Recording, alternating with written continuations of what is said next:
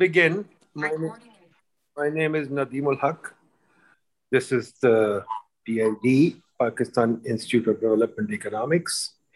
We are here to discuss our favorite subject, Internet for All. We in Pakistan consider Internet to be a luxury. We are trying our best to restrict the use of Internet.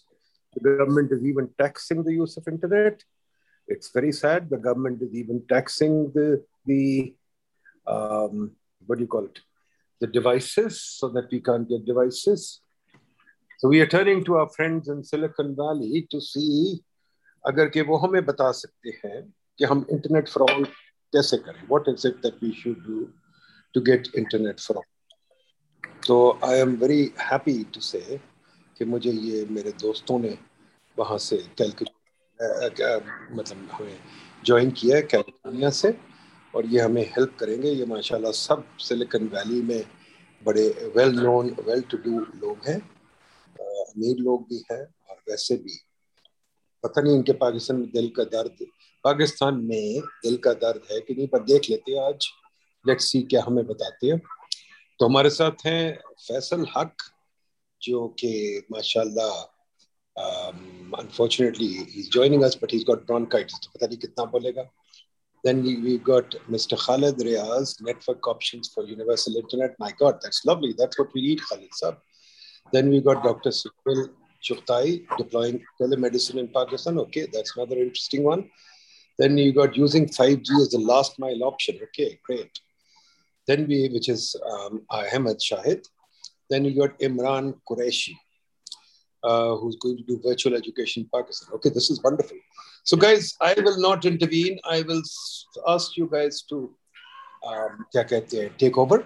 So, who is going to go first? Faisal, you or Khalid Riaz? Raza, sir. Khalid Raza. Khalid, let Khalid go first. Khalid Saab, go. Khalid Saab, go. Over to you. Thank you very much. So, uh, guys, a little bit about my background. I've been working with the internet since 1995, the building of the internet backbone.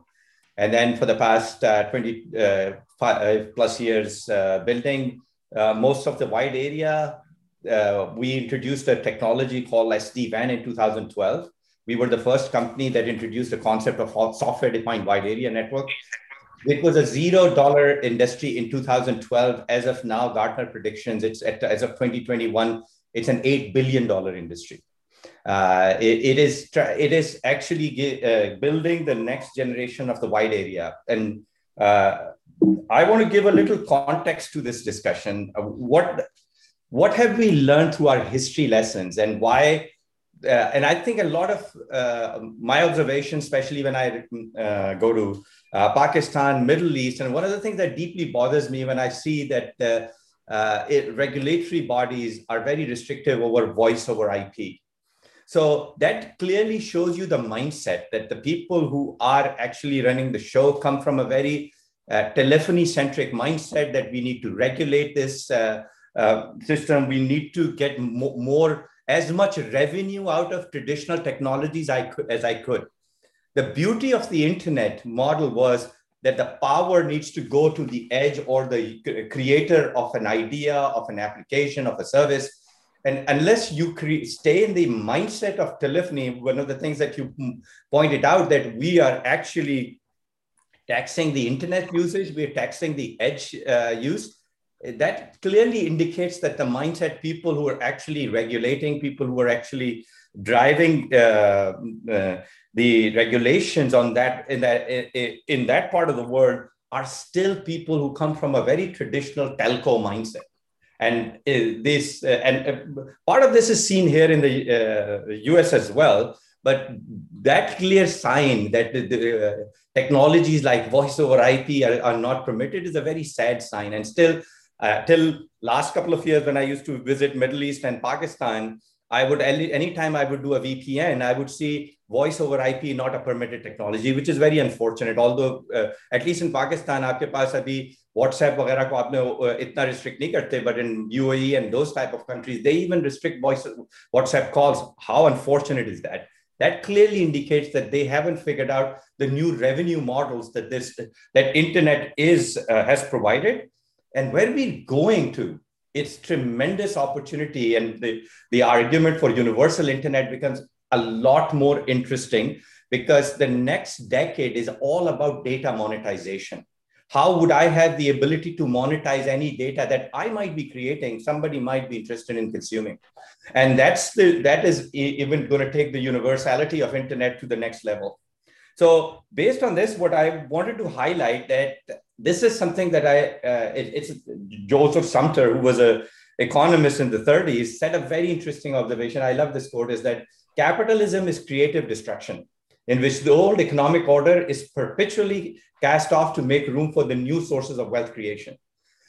If you look at what the opportunity happened in the last couple of decades, that the Facebooks, the Googles, the content delivery systems, if you look at all these guys, they're content delivery systems that you're able to consume as a consumer for any content that has been created. The future is all about edge compute. There is tremendous amount of investment happening in that area. And that is why the universality of internet becomes even much more interesting. And this is where my second argument comes is the incumbents face the innovators dilemma. If i'm looking at even existing companies the big companies that you see the uh, the big giants today they are very nervous when you talk to some of the senior leaderships in those companies that they see disruption coming their way and the reason it's so difficult for the firms, uh, I would quote my previous firm I just left recently uh, uh, from Cisco's perspective. The, the hardware uh, is so deep in their DNA, and we're heading towards a service economy. So, what do I do? Do I this whole disruptive innovation that is coming in my way, that which is dis, uh, very disruptive to my business processes? So, how do I actually go and compete in a market which is shifting away from what I have sold successfully, and it's going towards a very disruptive uh, economic model towards my basis, basic business uh, model. That uh, whole idea is becoming a very, very interesting as we're seeing the companies emerging and a lot of existing traditional companies really struggling to figure out their next evolution of their business models.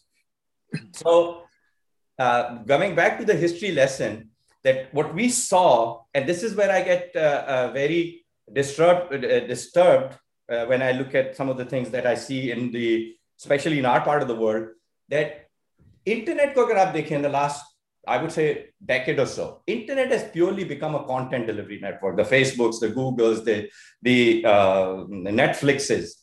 What is happening to the internet now? It's pivoting towards its original design, which was peer to peer anybody can communicate to anybody at, at a massive scale.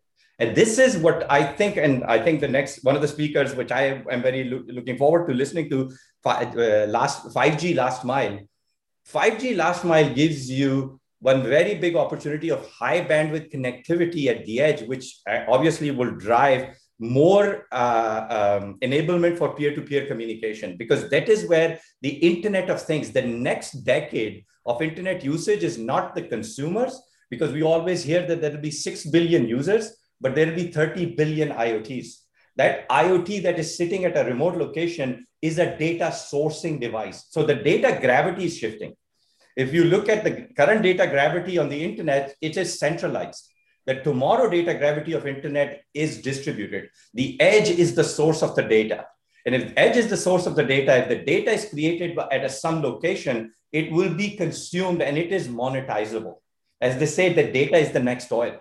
So the uh, internet, what has transformed into a hub and spoke model, needs to go back to a pass-through medium of peer-to-peer communication. Now, the next challenge that are that, that is being faced, and I'm in the midst of it, I uh, we are actually focusing this area is one of the assets of the internet was the unreliable reliable delivery. So you didn't have to do much in the middle because it was a pass-through unreliable medium. Where network as a service is the biggest focus for all the big companies at this point. Okay, uh, if you look at Amazon creating something called Outpost, Cisco offering service called network as a service. And they're trying to say, okay, if we have to take internet to this medicinal usage, if it's uh, delivering industrial uh, grade reliability, uh, if it's going to consume this uh, uh, edge compute in the most optimal way, which is which might be carrying a compliance data, we have to look at how to bring internet to some sort of better reliability than it has today. Then the second phase of it is the again going back to when we created the whole architecture of internet and the way we have actually pivoted in the last few decades, it's the universal addressing model. Internet today doesn't, doesn't have the universal addressing model. So how do we go back towards the transaction of the internet, which the bigger usage of the internet would be an enterprise than the consumers, then how do we build that universal addressing model? And this, and one, another important criticality why internet succeeded to the orders of magnitude versus traditional telephony network, it was not a network, cent, network cent, centric approach. The network was just transparent. So internet as a whole required a very minimal design and functionality.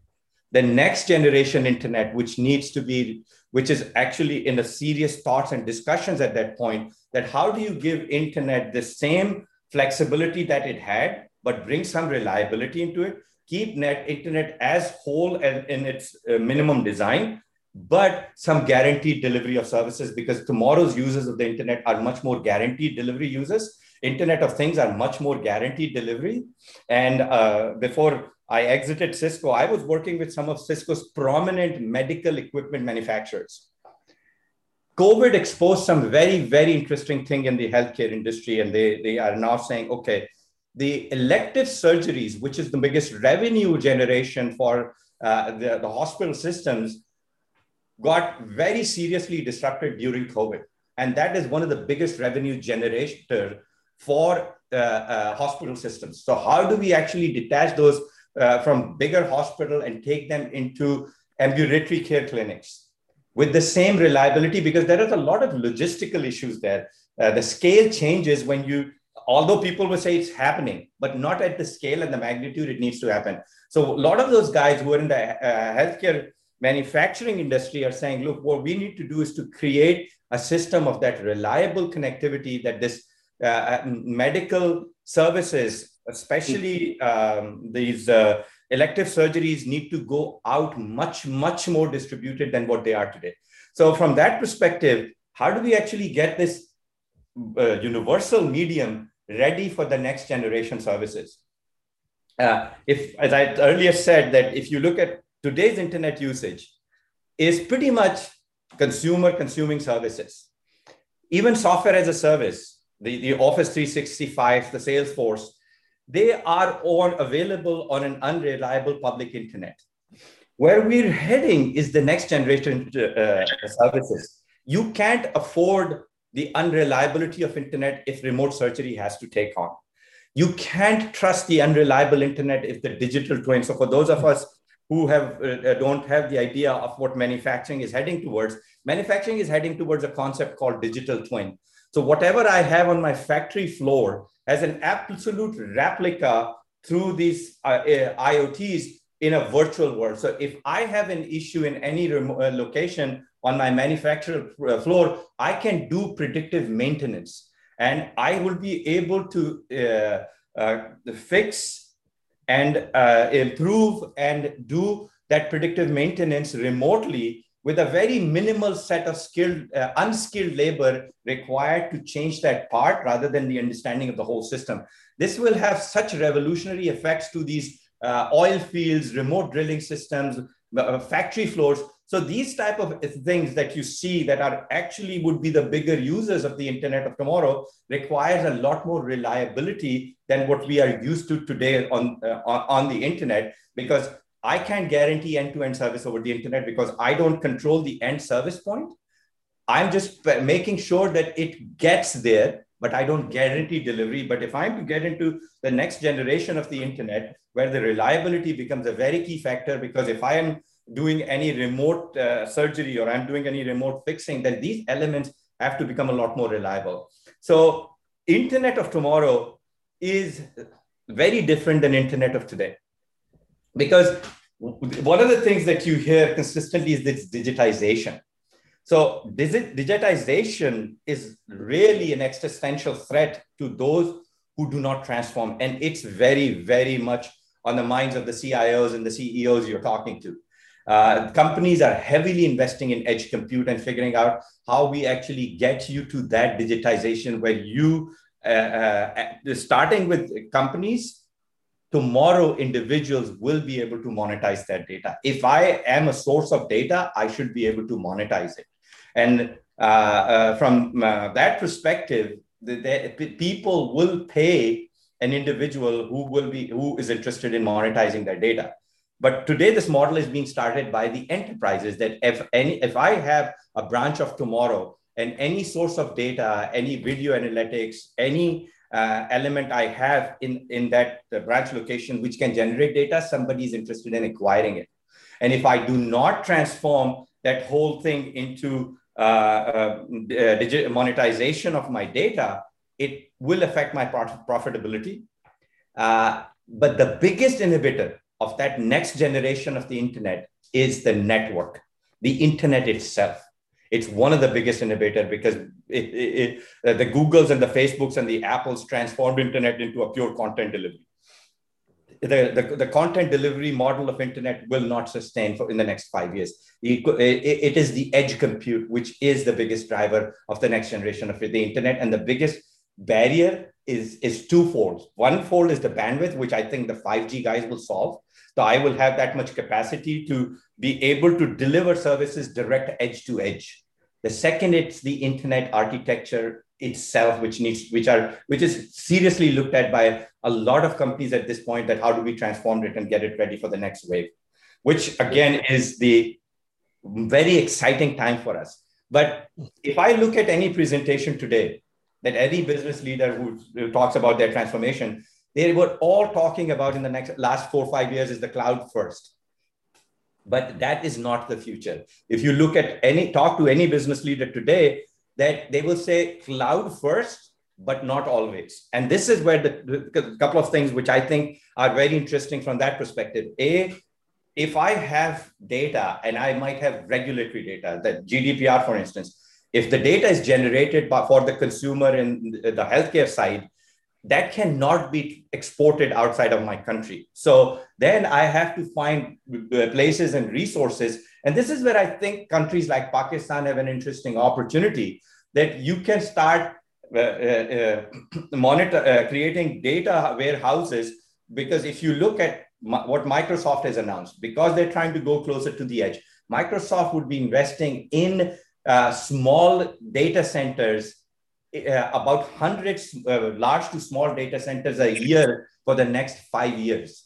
And what is the biggest asset for these uh, data center providers who want to get into the business? Low cost power, which unfortunately is a problem for Pakistan. But I think there are opportunities if we start taking these elements towards solar energy and says, we will provide you low cost power and cooling then there is a lot of interest from a lot of players who are trying to go closer to the edge compute, to the distributed compute, and says, I can get low, low power, I would be able to hmm. create a lot of distributed cloud connectivities because cloud is going to get more and more decoupled and distributed. Khalid sahab, jaldi kar le. We got a lot of speakers. Okay. So who's this? Sorry. Nadeem keh raha, if you can uh, if you can hurry up because we got a lot of speakers here. Okay.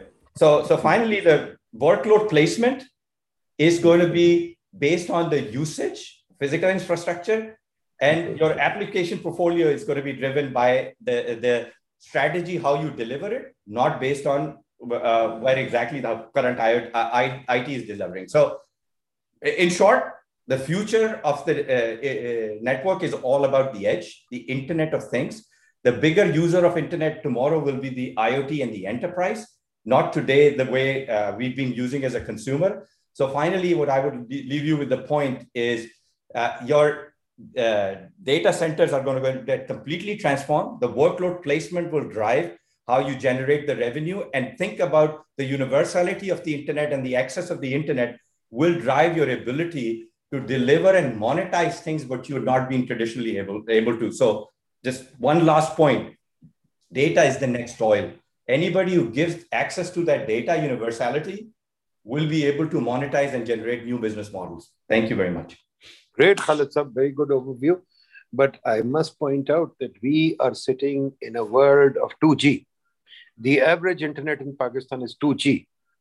the average mobile user uses an outdated phone. So average speed is like maybe 8 megabits or something. So there we are. So folks, tell us क्यों जी? अहमद शाहिद साहब आप कह रहे हैं five G is the last mile option हम तो अभी four G पे नहीं पहुँचे तो क्या करेंगे? How should we do it but please be brief ताकि we can have a good discussion Ahmed Shahid साहब? okay, let me share my uh, slides. Just, just, just bear with me one minute. Mm-hmm.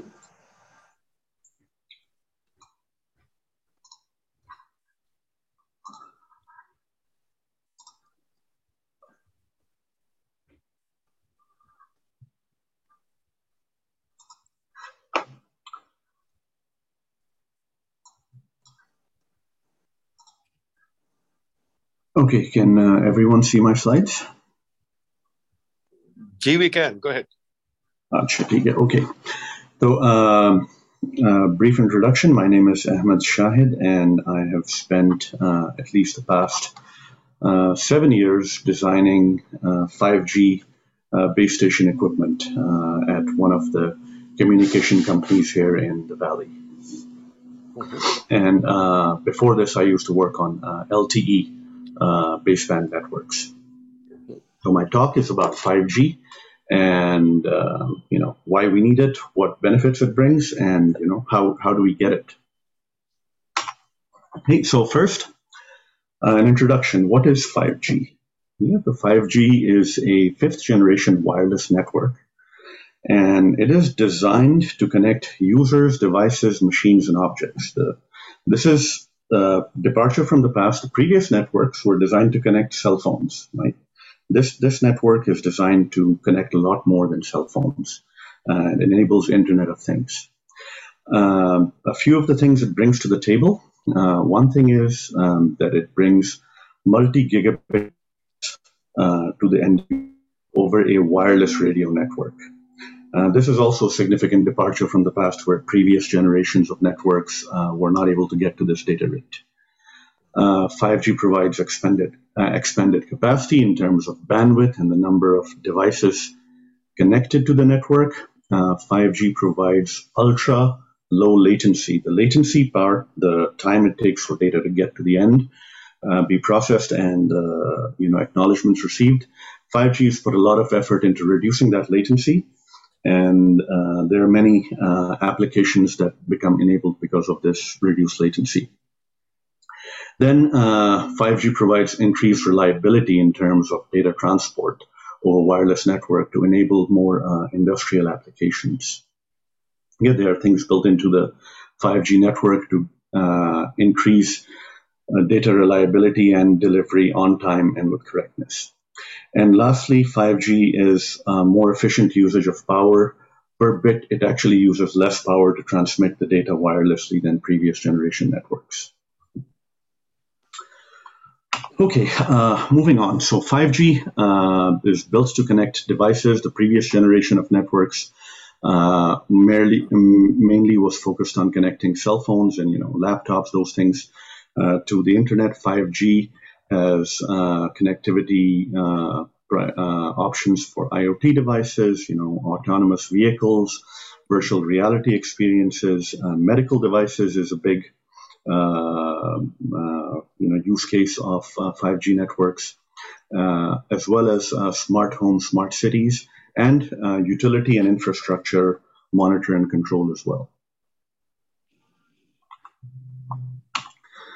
Okay, uh, 5G wireless network. So um, the, one of the changes that has been uh, built is that 5G is a tiered network with uh, different frequency bands. Uh, uh, some of these are uh, new and are being deployed for the first time, and they really offer different capacity and different use cases.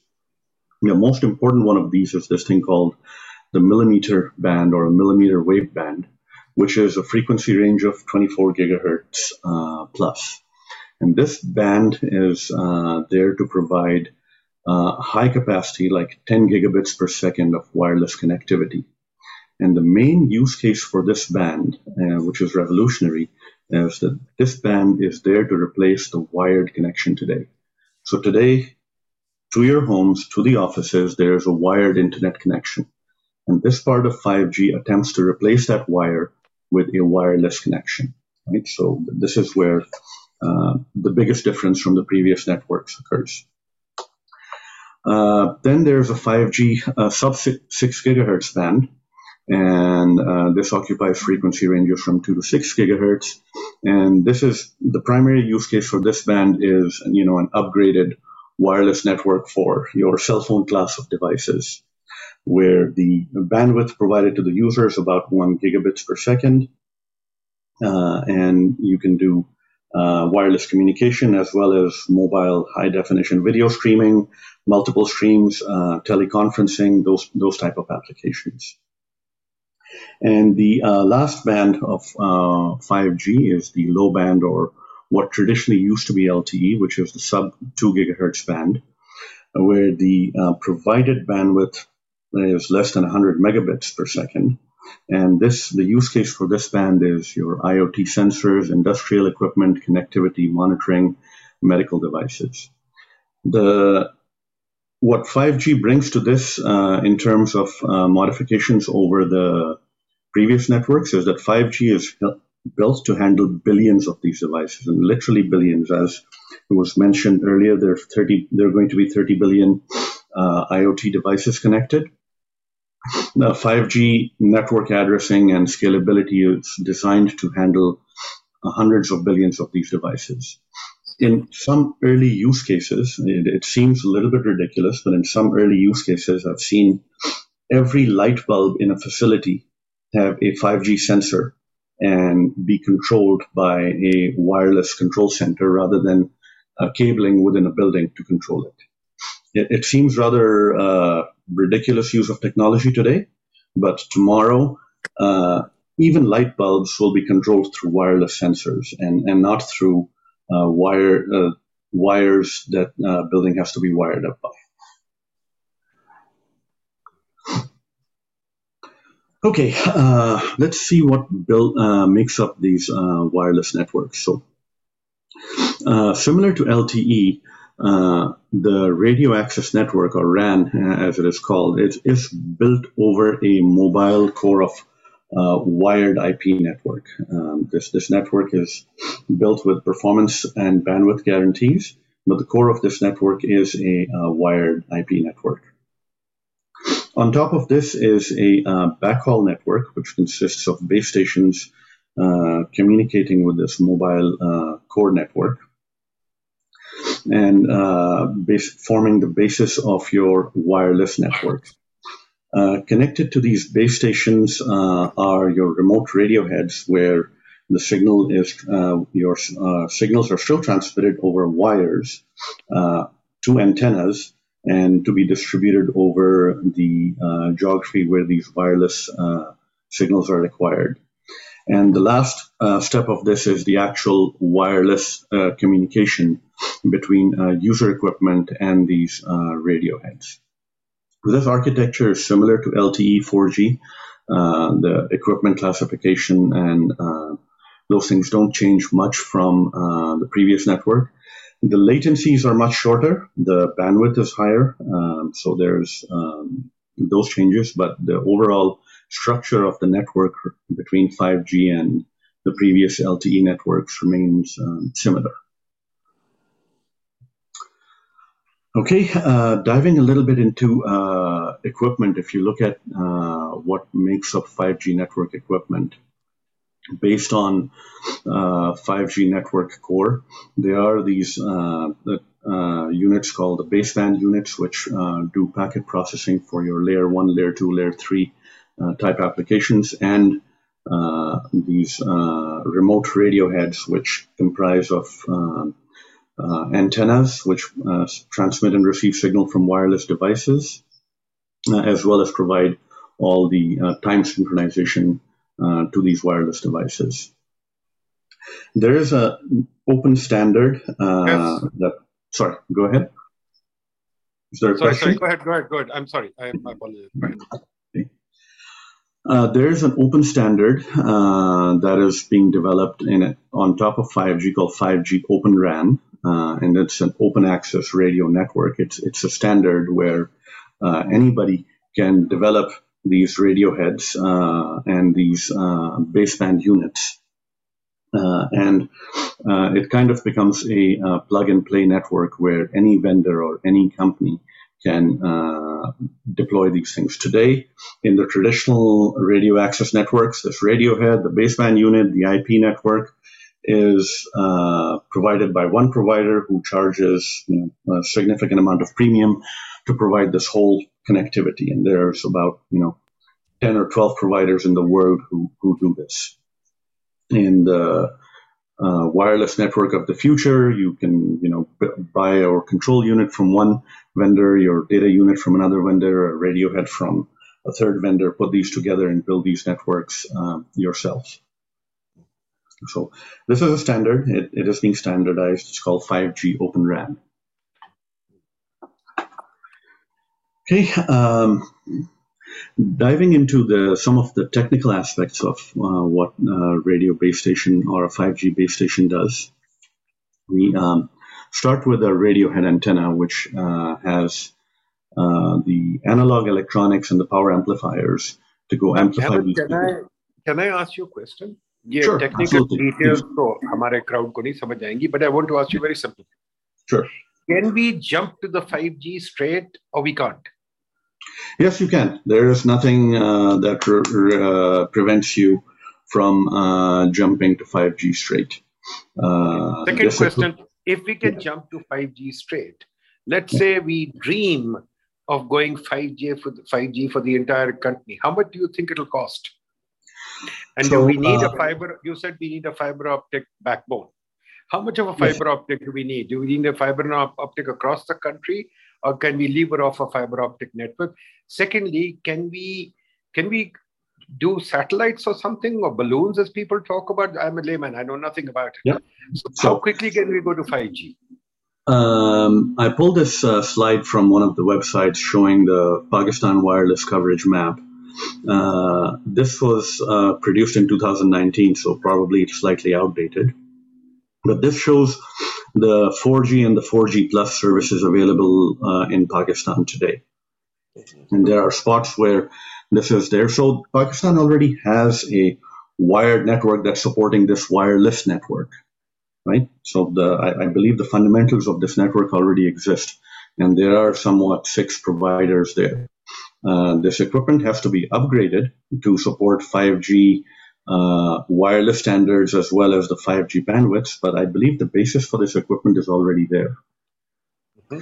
Now, in terms of what it costs to do this, uh, if you look at our neighbors, uh, there I, I, actually had a slide on uh, our neighbors. Our neighbors country, um, our, our, good friends uh, to the east, did not have LTE, and one person, literally one person, uh, decided that he was going to connect all of India to the internet and built a network called Reliance Jio.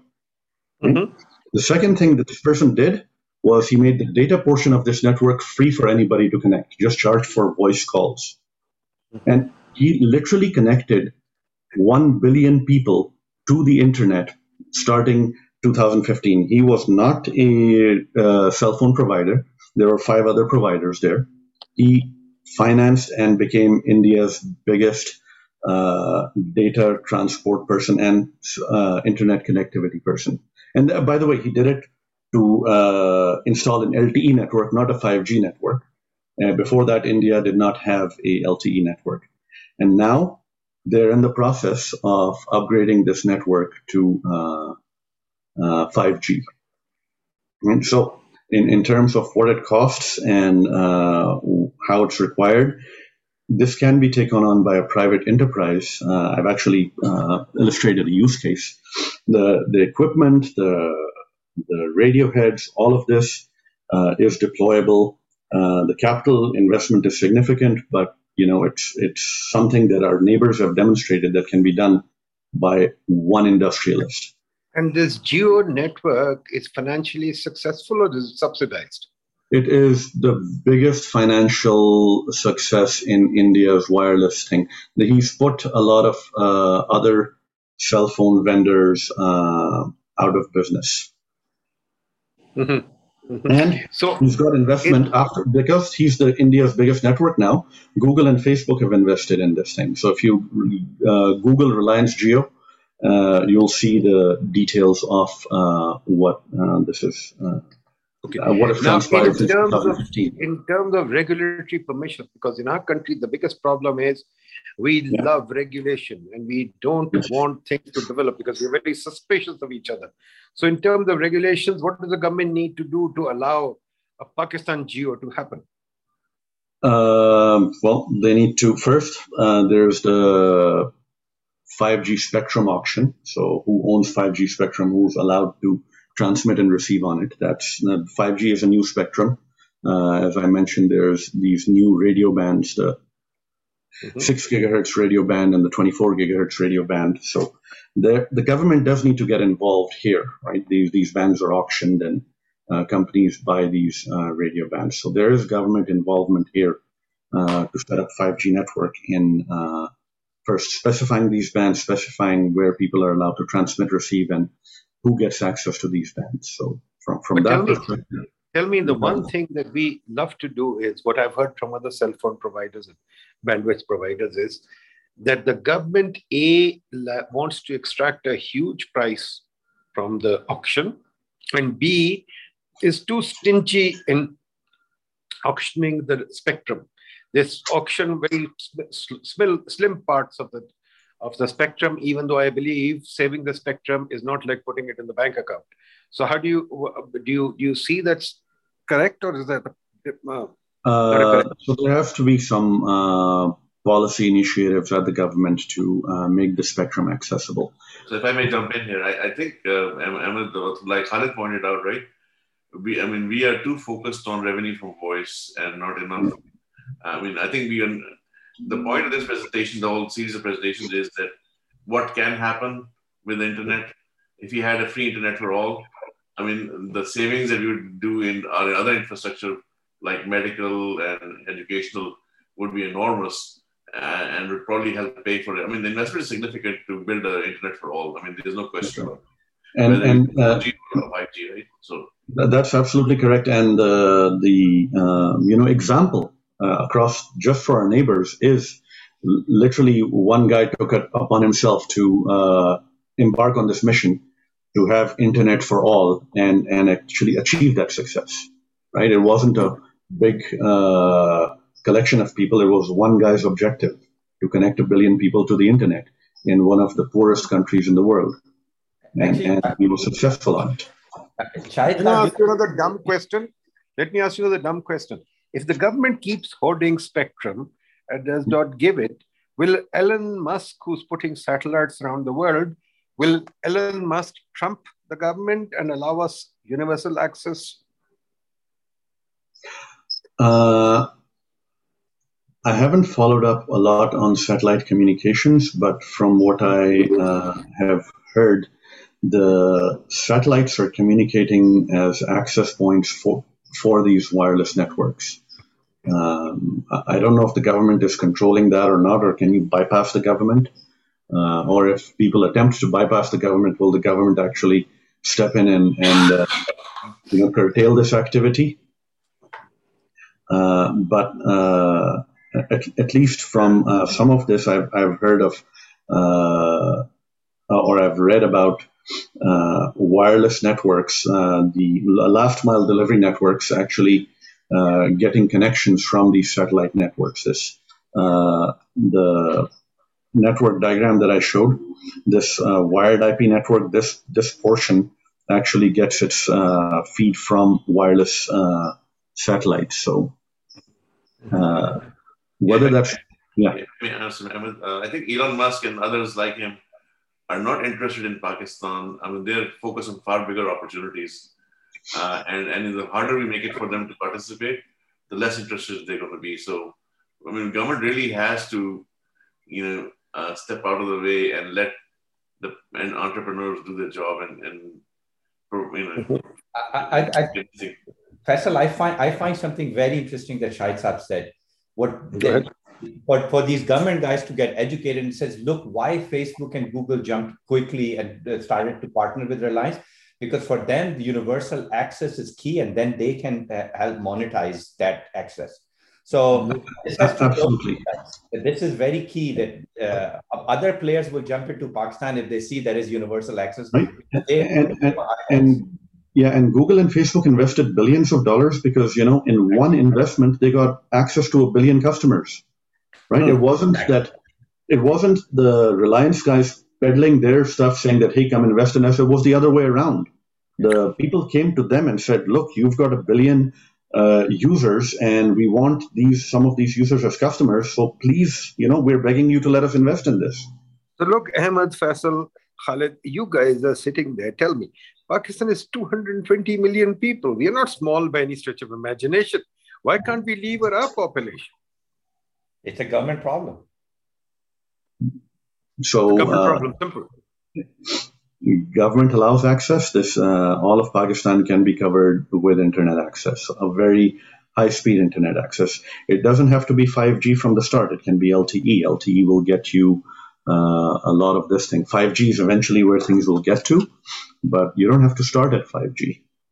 Mm-hmm. Mm-hmm. But, but I think to, to uh, add to Emma's point, yeah, either way, we're looking at significant investment. If you can invest in 4G or 5G, it's a significant yeah. investment. You can make that investment. Let's start with 5G anyway. Yeah. And and, and not not not not to. And second thing is government in Pakistan's internet and communications infrastructure is too heavily regulated. Uh, it has to be deregulated for for uh, it to make sense for you know entrepreneurs or commercial enterprises to jump in and start helping which I think is probably the best way to go. But I think for that, the government needs to realize that revenue collecting is minuscule compared to the tax revenue they collect from future enterprises that come into play, right? So I think that's the educational part that needs to happen. Yeah. Great, great, good job. Hmm. Uh-huh. So let me let me bring in Sohail Chughtai as well, telemedicine. Sohail Saab, are you going to be able to do telemedicine this kind of internet? And how do you feel about what's happening? So you're on. Yeah.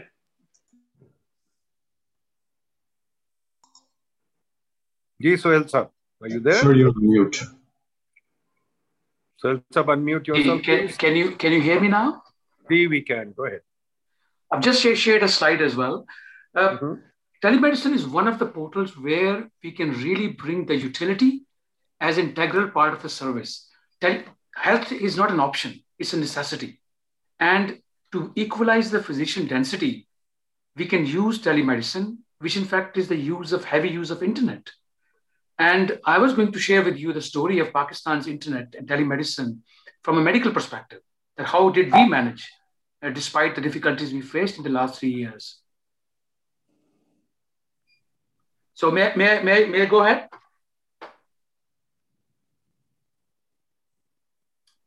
Hi, can you hear me? Hey, go ahead, please. Thank you. So, uh, uh, uh, sorry, there's there's a bit of background. Uh, can I can I go ahead now? So, sir, go ahead. Go ahead. Nobody's Thank talking. You. Go ahead. Thank you. So, uh, uh, just just to introduce the context, I'm being an orthopedic surgeon for really 30 years now in Pakistan, Saudi Arabia, and for the last 20 years in England. And at the same time, for the last 20 years, I've been heavily involved in medical IT, uh, being a Microsoft certified specialist and then master's in telemedicine lately. My work has been basically solving healthcare problems through technology, at the same time certifying and training doctors on medical IT. And that is where the last 20 years of my life, along with my clinical practice, has been spent. So just allow me to take you forward. Now, this is what I'm going to share with you, nothing theoretical. I'm going to share with you what we did in Pakistan. We did direct telemedicine, where patients were able to connect to the doctor from a website. We did the assisted telemedicine, patients connect going to a lab, connecting to a doctor from a technician's laptop. Then we gave devices to the patients so that they can do the automated care, especially those who were discharged from private hospitals after major surgery cases. Then we started workplace-based telemedicine in smaller institutions. This is under pilot at the moment in one of the school chains, we are doing pilot for the school telemedicine. So we can provide a GP for, for all the school hours online. And at the same time, one of the hotels has agreed to participate in, in telemedicine for the travelers. And then this is the latest project. We are designing a van, which is a mobile polyclinic, which has all the necessary gadgetry which is required to do nine or 10 specialties. For example, ENT, for example, dermatology, cardiology, gynecology, pediatrics, and uh, rheumatology, endocrinology. All these gadgetries would be here so that this is a, a mobile polyclinic, specialist clinic service. And at the same time, we also have a project where we are putting small clinics in hospitals where patients can come and see the specialists who are not in the hospital at the same time.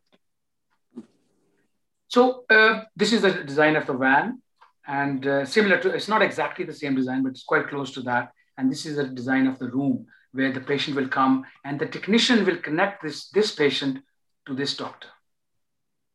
So basically what we achieved is an, an increasingly efficiently efficient use of resources. Like computers were lying vacant, internet was not being used properly.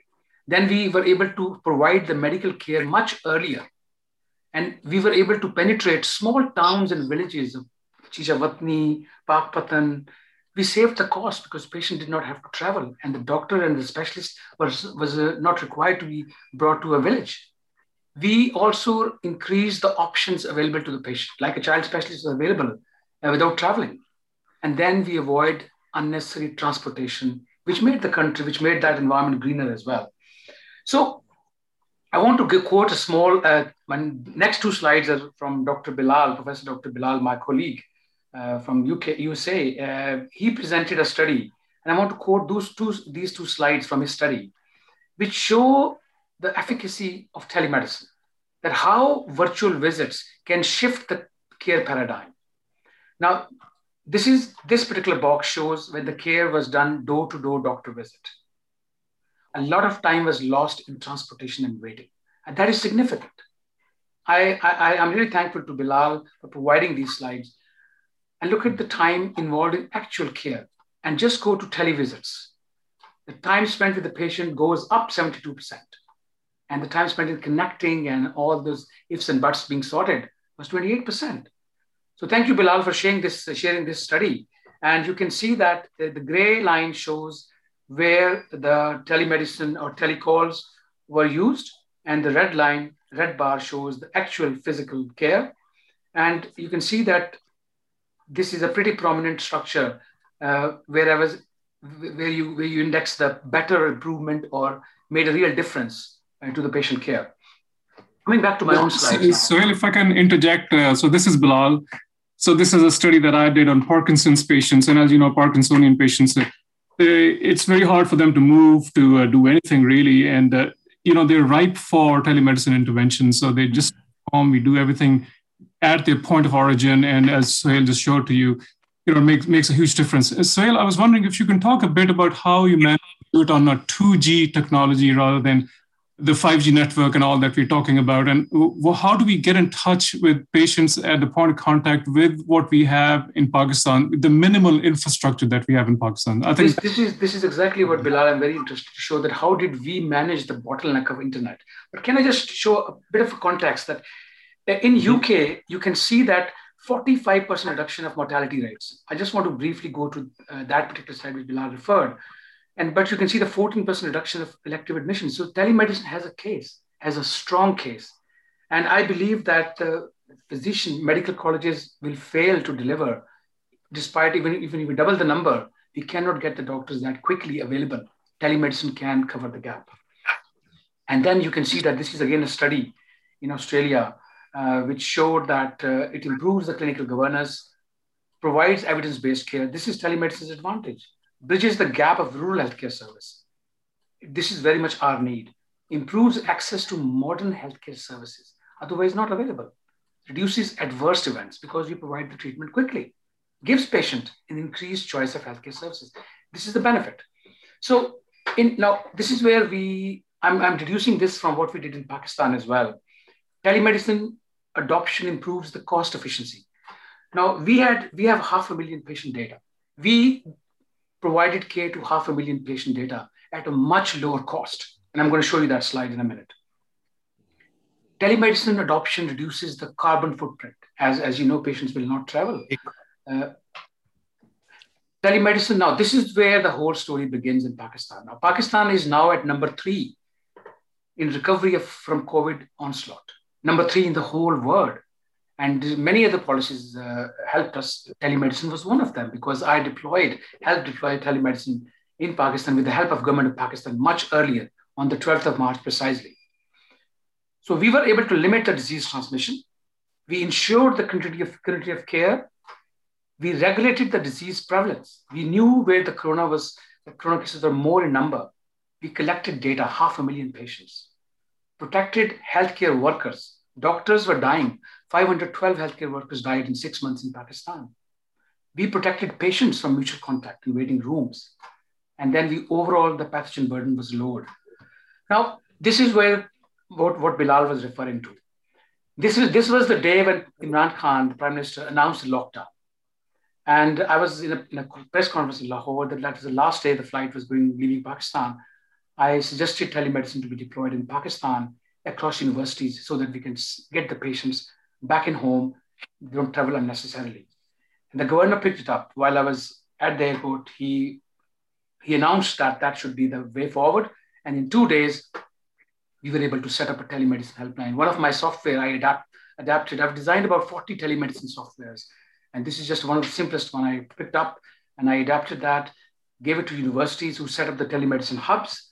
And then we gave a briefing to the governor and, and I also gave a briefing to the president of Pakistan, Dr. Alvi, of 536,000 patients in from March to September. And we, we managed a wide spectrum of disease, not just COVID, many other things. But patients were worried that my child will go out for a trivial skin rash. Why not have advice to from a doctor that, uh, like simple homemade remedies like ice applying on the skin, and that actually helped patients had mental peace that yes, we were able to speak to a doctor. Even BBC picked up. BBC heard that why Pakistan is doing so well. And we had 75,000 deaths by September in UK, and Pakistan had 6,300, something like this. And BBC picked up that why Pakistan is succeeding. So they made a documentary on my software, and this is a ward round in Jinnah Hospital, which we are conducting from UK on one of my software, TeleIC ward round. And then they, they were two or three feature summaries in UK. Uh, one of them is this, and then there is the BBC program, whole program on Pakistan telemedicine. Voice of America also did publication. And then I was asked to write a book on this story of Pakistan's success. So I wrote a book, and I was joined by American Telemedicine Association chairman, Professor Jay Sanders. He said, Pakistan has a story to tell the world. Pakistan is a brand to share with the world, the telemedicine brand. And you know why he said that? That is what Bilal was referring to that you could do telemedicine even without internet. And we are struggling in the most modern country to deploy telemedicine. How did you do it? And that book actually tells you the whole story in 280 pages. I will share the link of that uh, with you. And then the, the health minister of Punjab, Yasmin Rashid, wanted us to uh, start telemedicine in Punjab divisional levels. There are nine uh, uh dis- uh, divisions of Punjab, and we wanted to connect the basic health unit where there is no specialist to the Tehsil headquarter or district headquarter hospital where there is specialist without the patient to travel. So we started telemedicine, and this is where we succeeded doing telemedicine without internet. Now, when I refer to telemedicine, I refer to video calling plus medical data transfer, live video calling with live medical data transfer and screen sharing. Now, how did we uh, break the bottle of internet? I fragmented the technology of telemedicine, the bandwidth, into small bits, and then went through the bandwidth of 360 kilobyte available on a 3G mobile phone, and then reassembled the signal at the processor level, just like Netflix, and then connected all that data to a local node in Karachi. So the handshake time was less than 0.5 second with 720 pixels resolution on the screen because of regeneration of the signal. So that was the lab work we did to adapt to Pakistan's bottleneck of telemedicine uh, internet struggles. So we were able to do that. And I'm going to show you This is Pakpatni, Pakpattan and Chichawatni uh, areas. And we were connecting patients in small basic health units on small Lenovo tablets. The government has provided those tablets for to midwives. So we borrowed those tablets. We, we connected those patients to the specialist in district quarters using 350 kilobyte per second upload speed only. That's, that's what we did. That's on record. So what, how, how did we do it? That is, my, that is the way I, I worked on my own software. I placed the intermediary data in advance to prevent the latency. I used the tiny push code technology to push that data rather than pushing the whole data. I, I pushed the code and the data was already available. Then the data fragmentation and reassembling with a minimum latency using advanced algorithms. I use the processor of the, of the device. And then simplicity of page loading. I lean, I made the code very lean. Use the software language. Phil can I can I interject a little? ये सब technical बातें but I like to ask you two की question मुझे ये बताइए कि ये सारे पाकिस्तान को आपकी टेक्नोलॉजी सर्व कर सकती है। हमें 5G पे जाने की ज़रूरत नहीं, या 5G ज़्यादा फ़ायदा होगा। दूसरी चीज़ जो अभी आप कर रहे हैं चीज़, ये I think it's very very nice very innovative etcetera but can you do for example tele surgery वगैरह, जिसकी आगे ज़रूरत आ जाएगी? Can you move I O T with this मुझे बताइए कि हमें, आपका क्या ख्याल है? आपके काम में कितनी ज़्यादा हमें इंटरनेट फॉर ऑल और 5G की ज़रूरत है? देखिए आपके सवाल का पहला जो हिस्सा है can we do that in Pakistan with 3G or 2G internet if we have to, then we will do it. And that is if, that, if there's no better option, then we have a solution already. We've already. It's not a. It's not dreaming. It's actually we've done it. But of course, that has limits. The limits are that, for example, if you want to do live ultrasound scanning, I would require at least 500 kilobytes per second upload. If you want to do live gynecological ultrasound scanning or a four-chamber heart view, we would require at least uh, half a megabyte up per second upload. So that we can do the basic telemedicine, which can still be clinical telemedicine. But if you want to go next step up, as your next part of the question is, for example, in NICVD, the angioplasty is being done in Larkana. I provided them a software where the angioplasty in Larkana was being seen live from theater at NICVD. And the NICVD cardiologist was able to draw on the screen of the surgeon in Larkana now, how did that help? That minimized the opening rate of angioplasty. Every fifth or fourth angioplasty was open to cardiac bypass. So that reduced the complication rate because the senior surgeon was able to tell, भाई यहाँ पे अपना जरा हाथ आहिस्ता कर लो, यहाँ पे catheter change कर लो and do what. so that was like over the shoulder inspection of surgeon. Okay. So okay. that required half a megabyte. The way I do it, maximum one megabyte per second upload, and we will be able to do it. But beside the question, you know, what you just asked, so uh, to what Nadeem said as well. So, you know, for example, we do robotic surgeries here. So the person, the surgeon might be sitting in Argentina and he can operate wherever. And uh, it's with a robot. And these are very highly technical surgeries. And you cannot do them unless you have either broadband or 5G or something. So so we have limitations. So what Sohail is saying, you know, we can do these things, but if we have 5G, it opens up a whole new spectrum. So really, I mean, to say that we don't need it, you know, that would be wrong to say. No, no, no, I'm not, I'm not saying that. What I'm saying is that there, there are limits. If we, if we have no option, I, am doing it because we have no option. But if I yes. have better option, I, I, I, will put a better software. If, if, I, if, I may just, if I may just inject here, right? I think what Sohail Saab is saying and, and Bilal is saying, is that they can adapt in some limited version of te- telemedicine with, with the current infrastructure, but obviously they can do a lot more if we had more bandwidth. Yeah, right. Absolutely. And, and again, I want, to, I want to add, it's a part of a journey. I'm not saying it's a destination; it's part of a journey. So, Elsab, I fully agree with you, and I compliment you on what you've done, all of you, in fact. My question is कि हम जो पाकिस्तान में रहते हैं और मैं माशाल्लाह जिस एज पे हूँ मैं कोई जवान आदमी नहीं हूँ मुझे कोई पता नहीं कब मेडिसिन की ज़रूरत पड़ जाए। तो आपकी जो इनोवेशन है बहुत ज़रूरी है बहुत इंपॉर्टेंट है।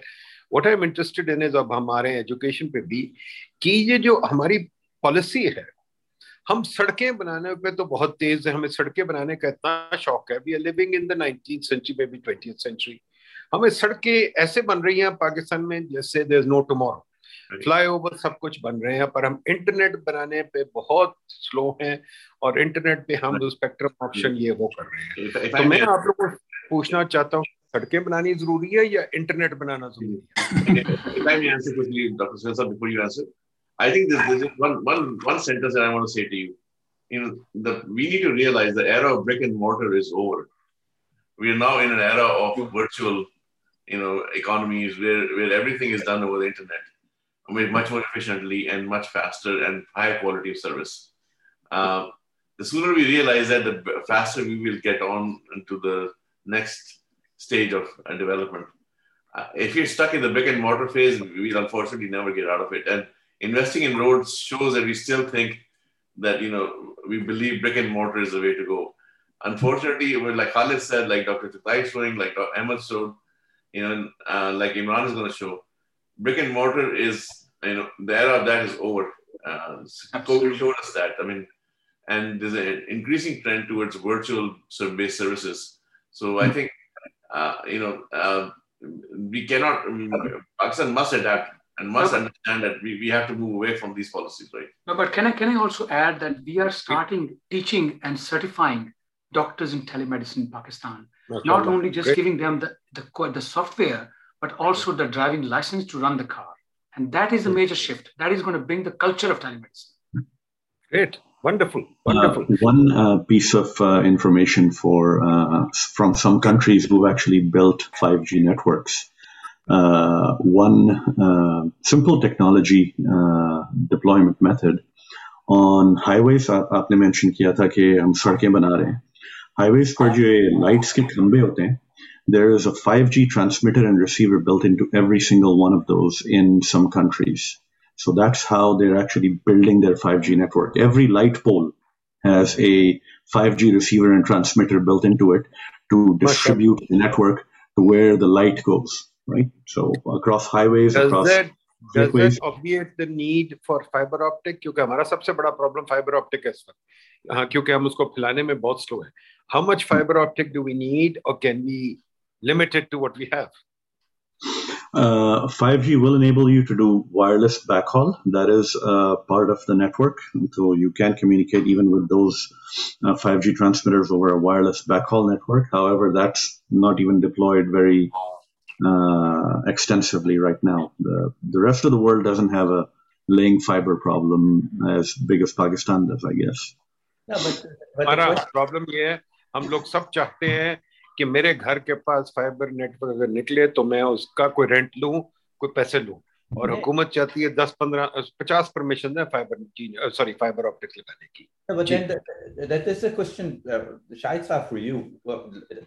Biggest problem for last mile but you eliminate that through 5G then uh, beyond that that is not as difficult because america may be biggest push is happening the, with this uh, Biden stimulus is around last mile 5G. Um, I think Pakistan has enough fiber layout beyond last mile. It's the last mile question which 5G solves. So I don't mm-hmm. know why the uh, fiber problem exists because fiber fiber starts from the backhaul at that point, not not the last mile. Last mile fiber is a problem. Great. Okay, ji, let's turn to education. Imran Qureshi sir. Assalamu alaikum ji. Can everybody hear me? Ji Imran, Okay. Thank you very much. I will not be able to share or move my slides. So if somebody can just load my slides and I can talk through them. I'm in south of Portugal right now. And uh, so, my God, you retired or something? I am I am kind of retired with my family. No, no, I'm just uh, I'm just Good joking. job, यार. South of Portugal, मुझे भी ले जाए वहाँ यार. ठीक है. It's a, it's a very nice place. Let, let, let a very nice place, and I highly encourage everybody to at least visit this place. It seemed very similar to uh, Southern California or uh, uh, Central California. The terrain is almost the same.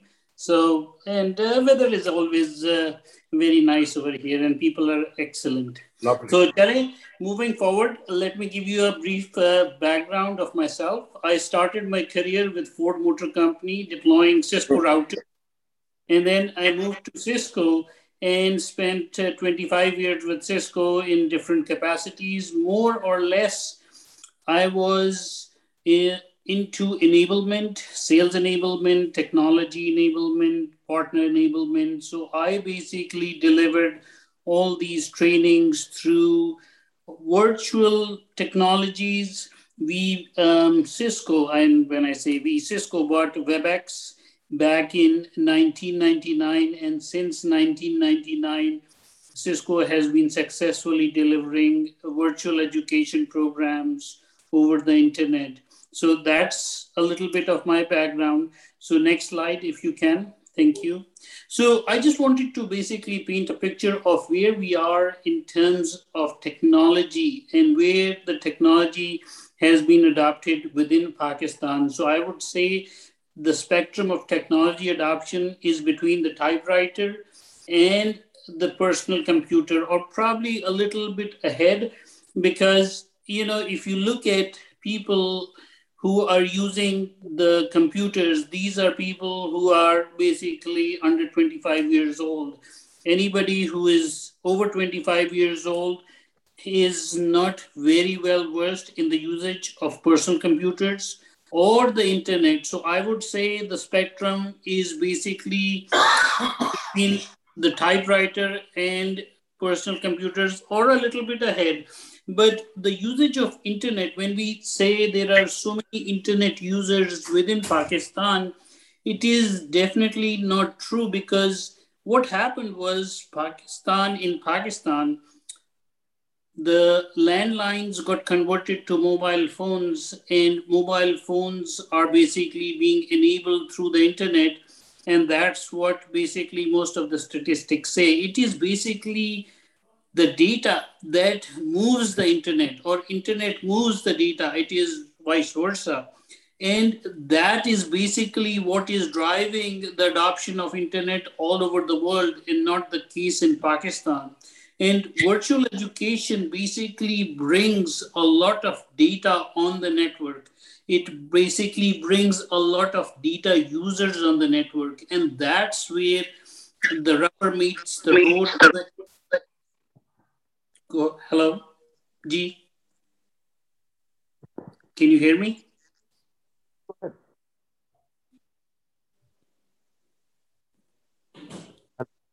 Go ahead. We can hear you. We can hear you fine. Okay, so uh, that's where the rubber meets the road.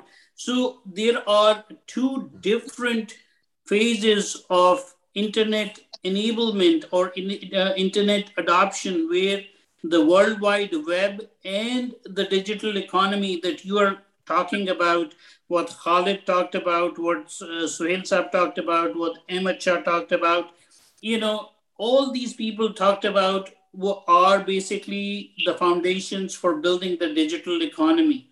And these foundations are basically what will move the data in terabytes, in gigabytes, in all these areas. And that is where we need to go. And you know, virtual education is something that will drive a lot of data onto the internet. So the next slide. So what is virtual education? Next slide. So in essence, virtual education is where a teacher is teaching a student primarily on an online basis or through the internet. Uh, the education is not just basically driven through the teacher, but it's driven through the content also and how the content is delivered. And the content is basically built around an educational ecosystem, which includes content delivery, the evaluations that the students go through, the assessments, the, um, the enrollment, all these things come together and in, as a whole package, this um, virtual education systems are delivered over the internet. And just to basically paint a picture, all these systems are already available in in the um, you know uh, on the internet. You know there are learning management systems that are available online. There are enrollment systems that are built online. So all these things are already available that would basically make a school use these functions to deliver virtual education. So, what are the instruction models that are widely deployed? The first one is basically an independent self paced study where you and I can go in and look at a coursework and say, hey, I'll be able to, you know, get this thing done in three months, four months using our own pace. And the second is basically live interactive classes or per se recorded classes that one can take later on or view later on and basically follow those classes and take the exams and um, basically complete the coursework. And the class class size ranges widely vary from a small group to hundreds of uh, students. And this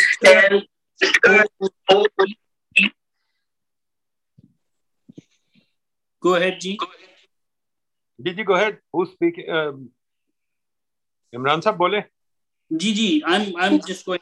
So the massive open online coursework or courses is the terminology that has been used and has been successfully deployed by these very, uh, I would say, successful companies called Coursera, Udemy.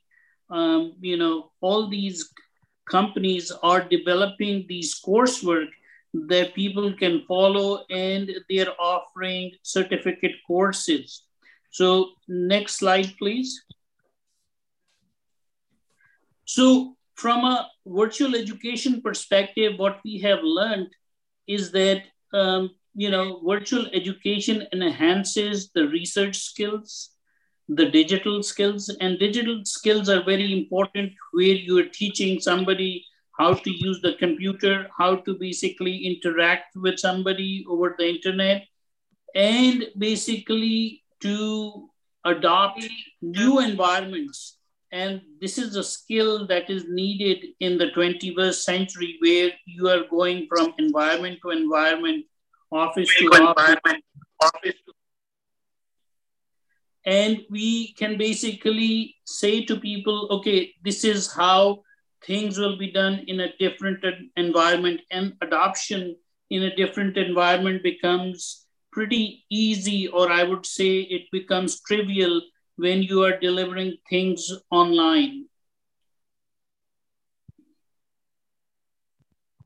So um, the learning capabilities also come into play where a user or a student.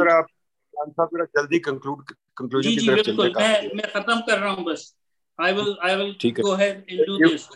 Go ahead.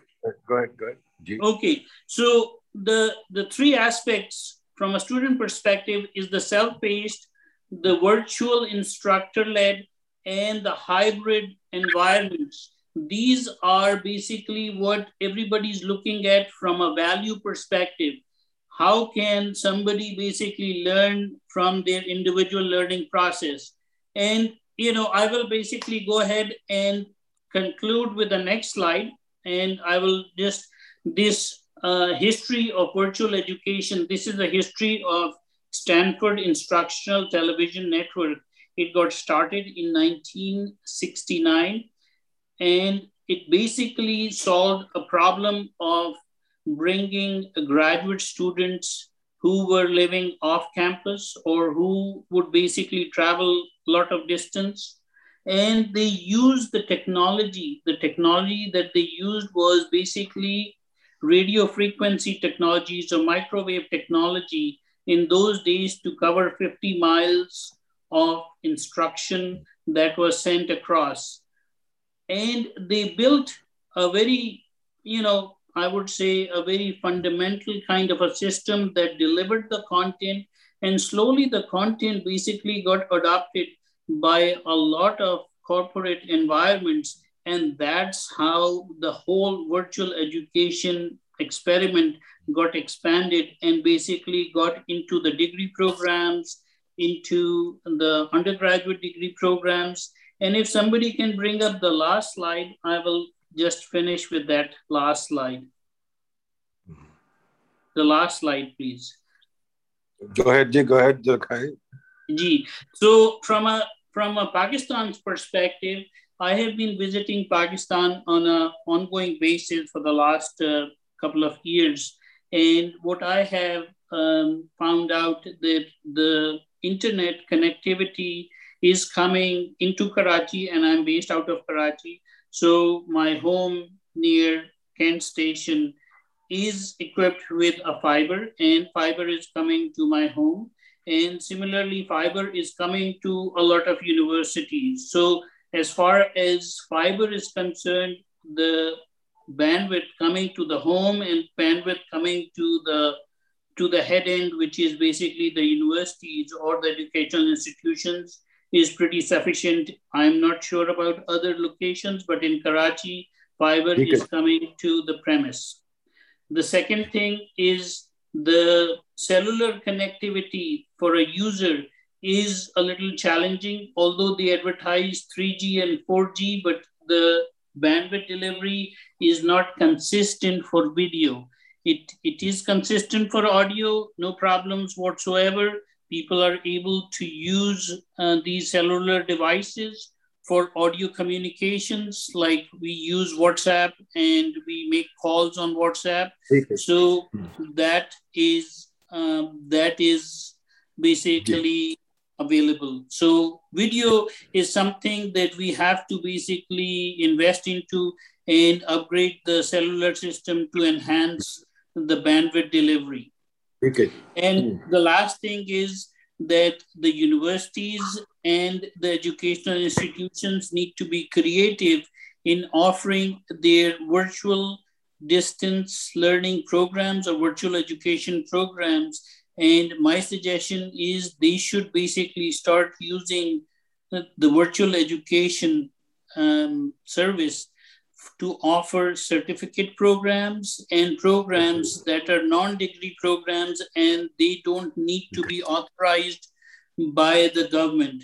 So if you okay. can avoid the red tape and start implementing these programs, I think this will really benefit uh, okay. the overall community in terms of achieving higher standards of education. Thank Great. Thank you, Imran Saab.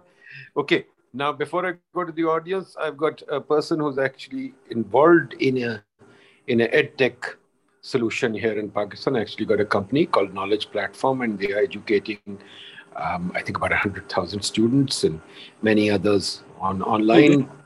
Thousand fintech.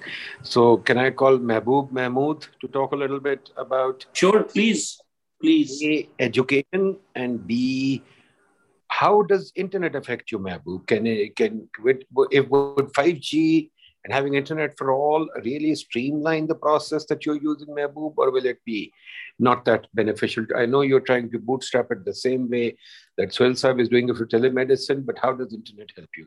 Mehboob Mahmood, go ahead. Uh, G. Nadeem, thank you very much. Can you hear me and see Yeah, me? we can hear you fine. We can see you. Bilkul bole. Okay. So I, I know we are running out of time.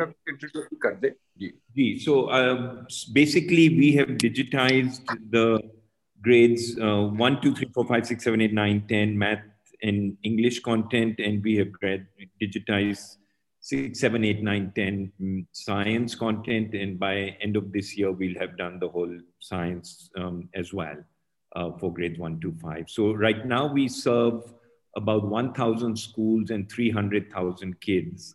And as you can see, there's quite a lot of uh, wide distribution across uh, the country, mostly in the north, and then of course the GT belt and the Indus River. But um, I didn't want to, I just wanted to speak for two minutes on the, the kind of digital and media aspect because this is what the talk is about. So we have uh, in Pakistan about 22.8 million kids who get no education. Then out of the 49 million or so, including 4 million in madrasas, about 27 million are in government schools and the rest are 45% are now in private sector school. Private sector is growing at a rate of about 12%. So in about five years, private sector will be bigger. Now, uh, in terms of access, you know, education is not like Careem, where you spend five minutes to order cab. You need to have a device to at a child level.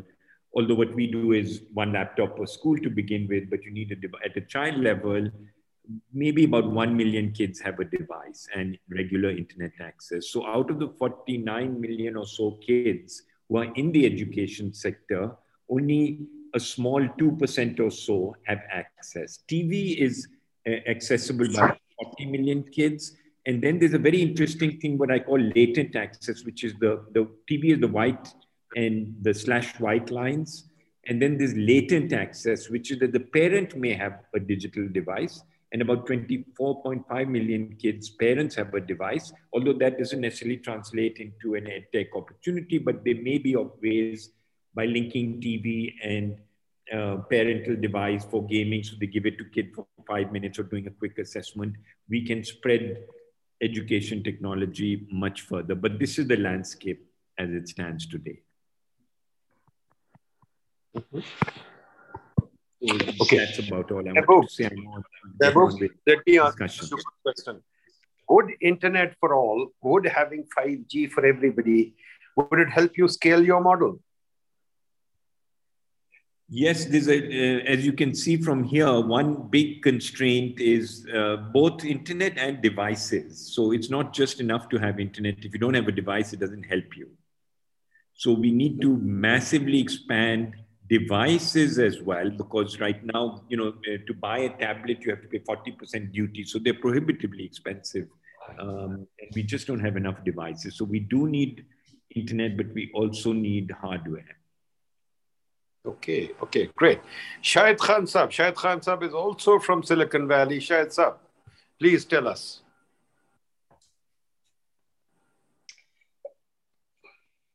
Uh, Nadeem Sab.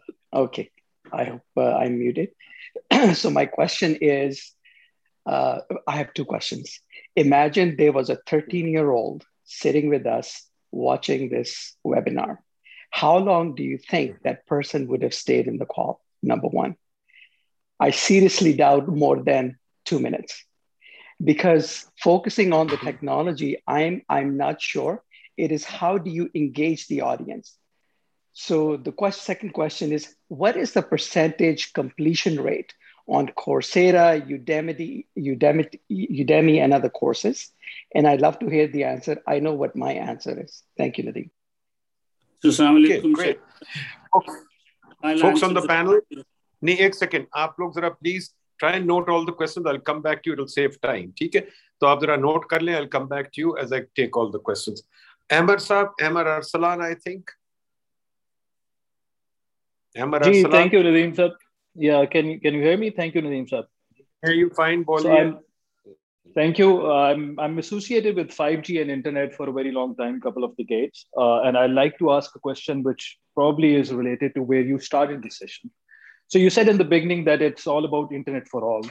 And I would like to add a statement here that how much are we concerned about global internet companies taking data from all?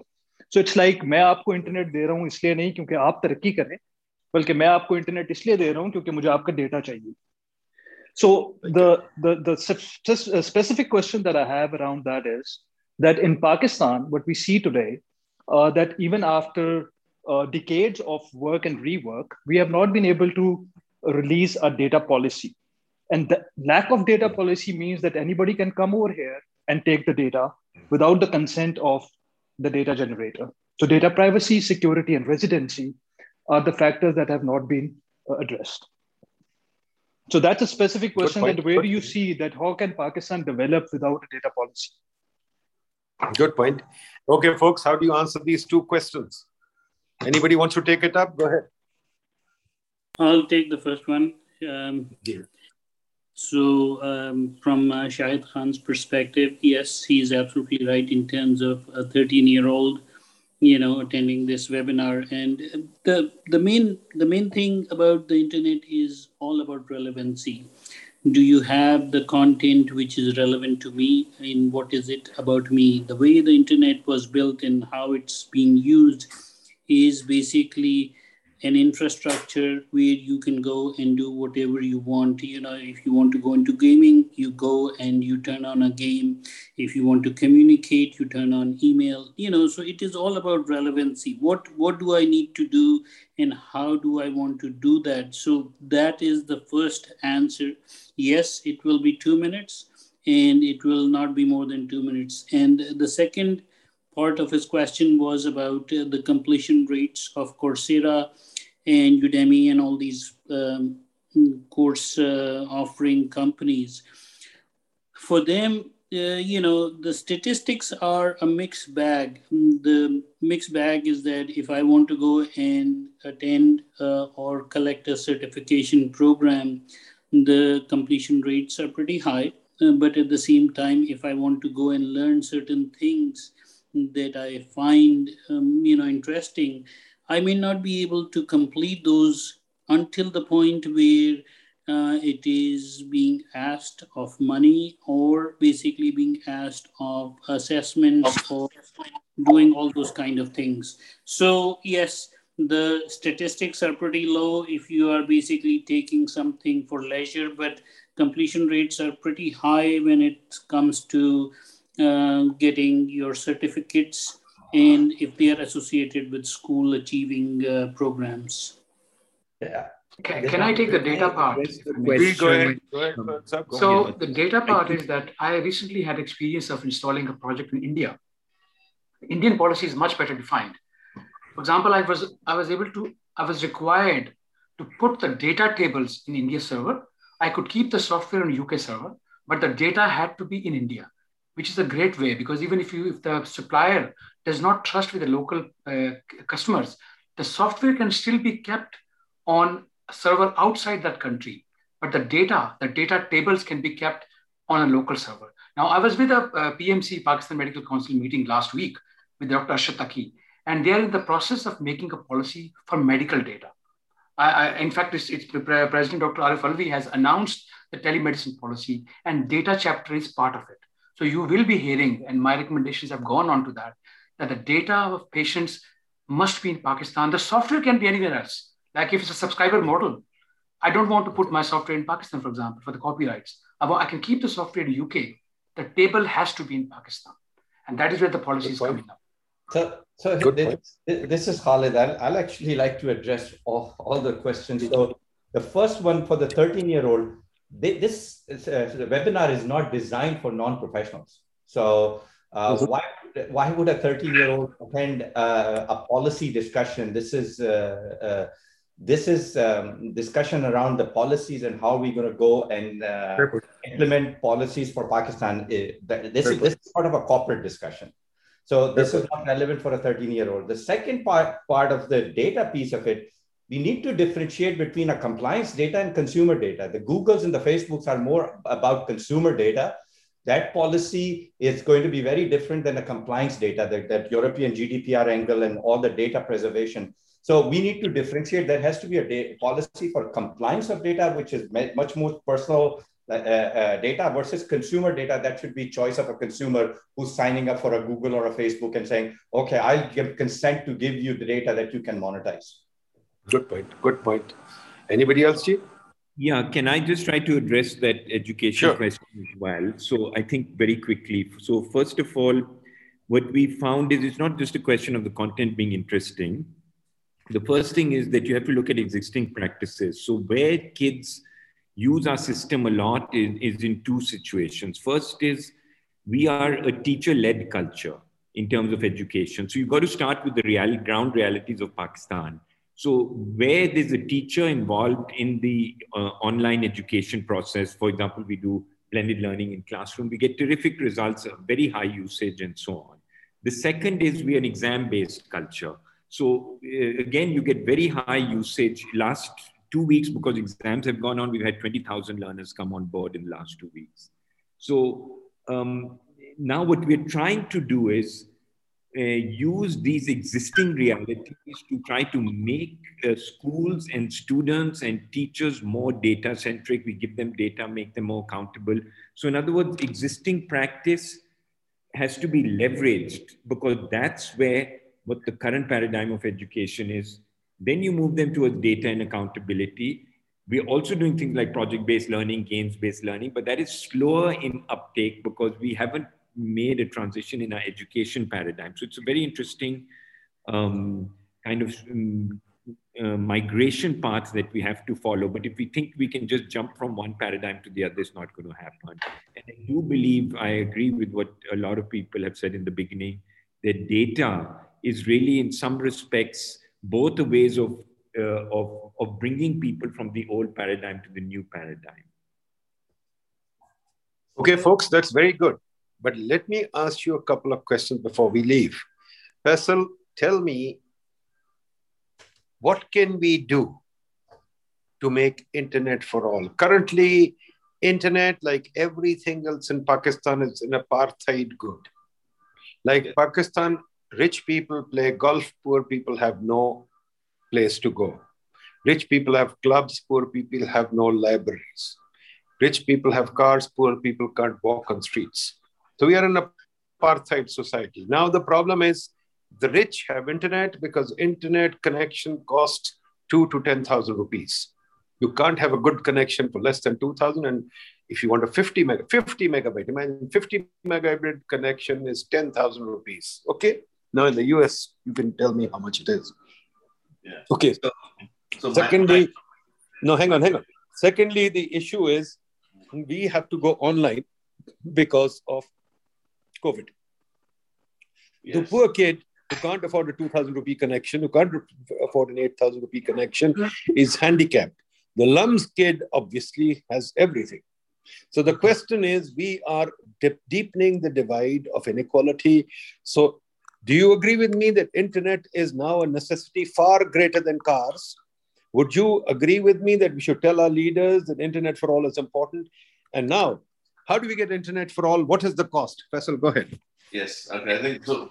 So many, many, a lot of questions there, but let me say one thing, right? I think first thing is we need to change our regulatory or policy making mindset. Internet is not the source of revenue, but it's a source for growth of the economy. Right? And as long, as long as we treat it as a revenue source and we heavily regulate it, we're going to be stifling an digital economy. We will not be getting there.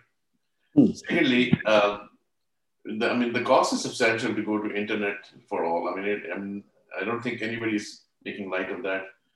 The, the, the reason, the way we can pay for it is by reducing our investment in other infrastructure heavy areas such as education and medicine, where we can rely on telemedicine, virtual education to extend our range and extend our reach and make it more efficient.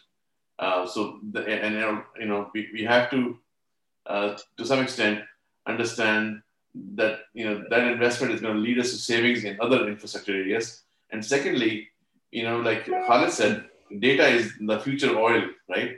Is oil of the future, and we have to get in get in line into that and on that path. And and uh, internet is is the way to get there.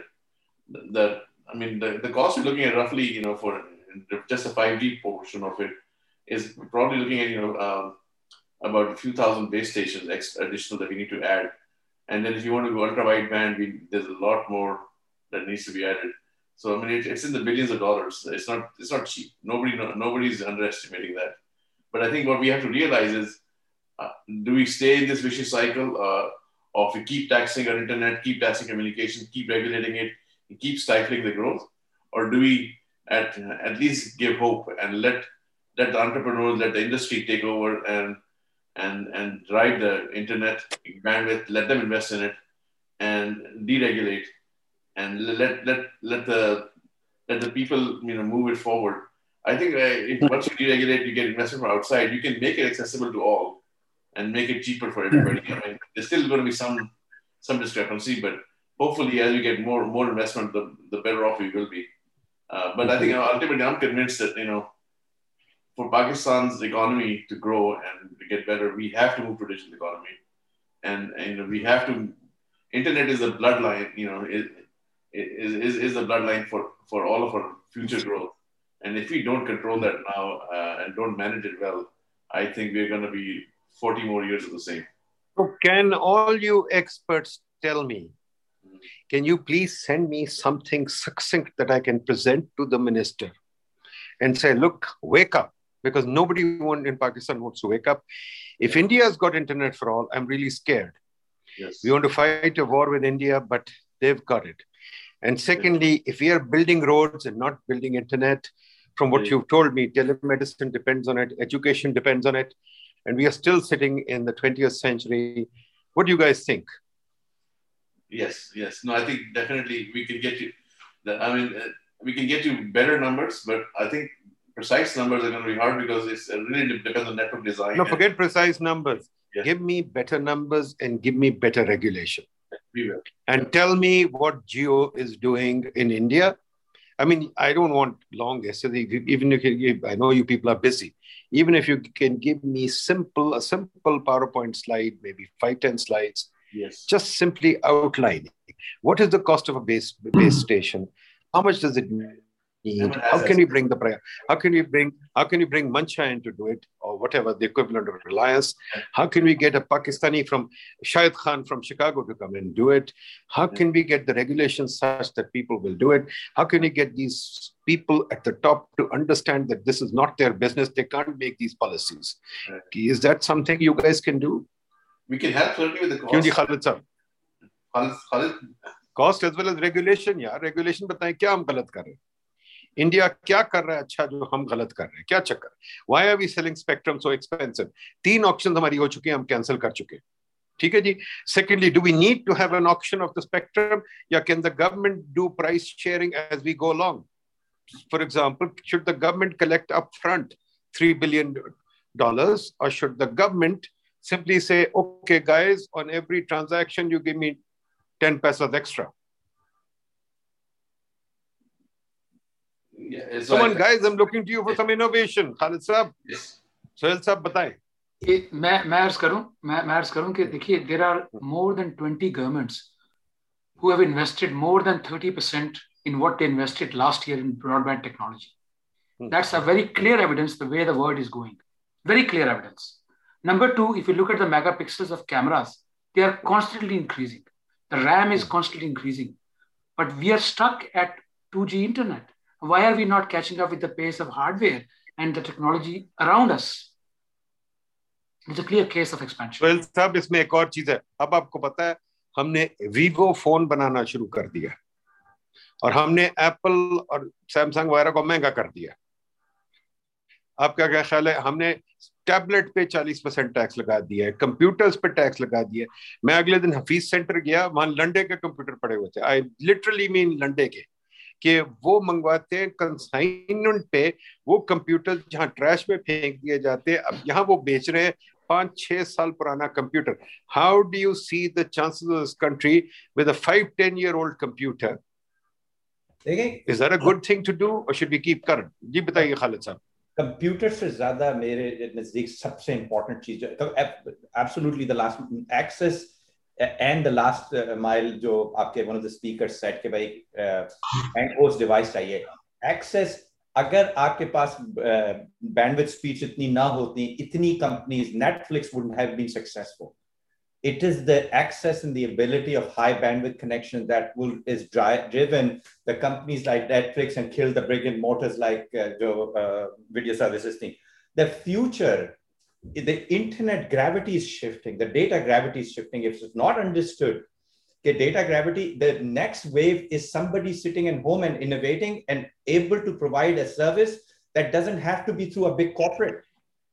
अगर मेरे पास last mile bandwidth है last mile connectivity की high bandwidth है। मैं अपनी service बेच सकता हूँ। और सॉफ्टवेयर के अंदर सॉफ्टवेयर डेवलपमेंट में इतनी कैपेबिलिटीज हैं कि आपका बच्चा बैठ के become part of a larger corporate to become part of a software service but the connectivity has to be there जो ये जो रोड बनाने वाले पॉलिटिशियंस है ना इनके दिमाग में ये बात नहीं आती क्योंकि वो जो घर में बैठ के 19 साल का बच्चा सॉफ्टवेयर बनाएगा जो बाहर जाके फेसबुक को भेज देगा, इनके इनकी पूरी हायरकी को डिस्ट्रक्ट करेगा। And again one of the last points I want make is finishing of certificate Mark Zuckerberg never finished degree thought and will get sod and Steve Jobs it doesn't have to have you have to have a finished degree you have to have the mindset of an innovator और innovator को आपको जब तक freedom and capability नहीं देंगे, वो innovate नहीं कर सकता। आपने उसके पाथ में बैरियर्स लगाए हैं। बीस बीस साल के बच्चे यहाँ इनोवेट इसलिए कर लेते हैं how do you create Mark Zuckerberg because they have access to information and they have imagination और इमेजिनेशन के लिए आपको यूनिवर्सल एक्सेस कैपेबिलिटी चाहिए you are stopping people from innovating by not giving them the ability and the tools they need to innovate Great job, folks. I'm so thankful to you. I deeply appreciate your giving back to Pakistan. आपने हमें बहुत बहुत सिखाया है। I deeply appreciate that now Faisal I need from you this little last piece whatever you like notes or something you don't have to write essays. I know you guys are busy but खुदा के वास्ते अपना सिर जोड़ के मुझे दो तीन सवाल का जवाब देते रफ कॉस्ट कितना आएगा नंबर दो क्या रेगुलेट डी रेगुलेट में करना चाहिए किस हद तक डी रेगुलेट करना चाहिए जियो ने क्या किया उससे हम क्या सीख सकते हैं or congratulations to people who have done telemedicine, online education, etc. And congratulations to you all. You are the future asset of Pakistan. I do hope that these people will use you. Hamma, we are very proud of you and really look up to you guys. Thank you very much, folks. My deep appreciation to you. Thank, you. Thank you. Thank you. Thank you. We'll, we'll get the Thank you. Thank you.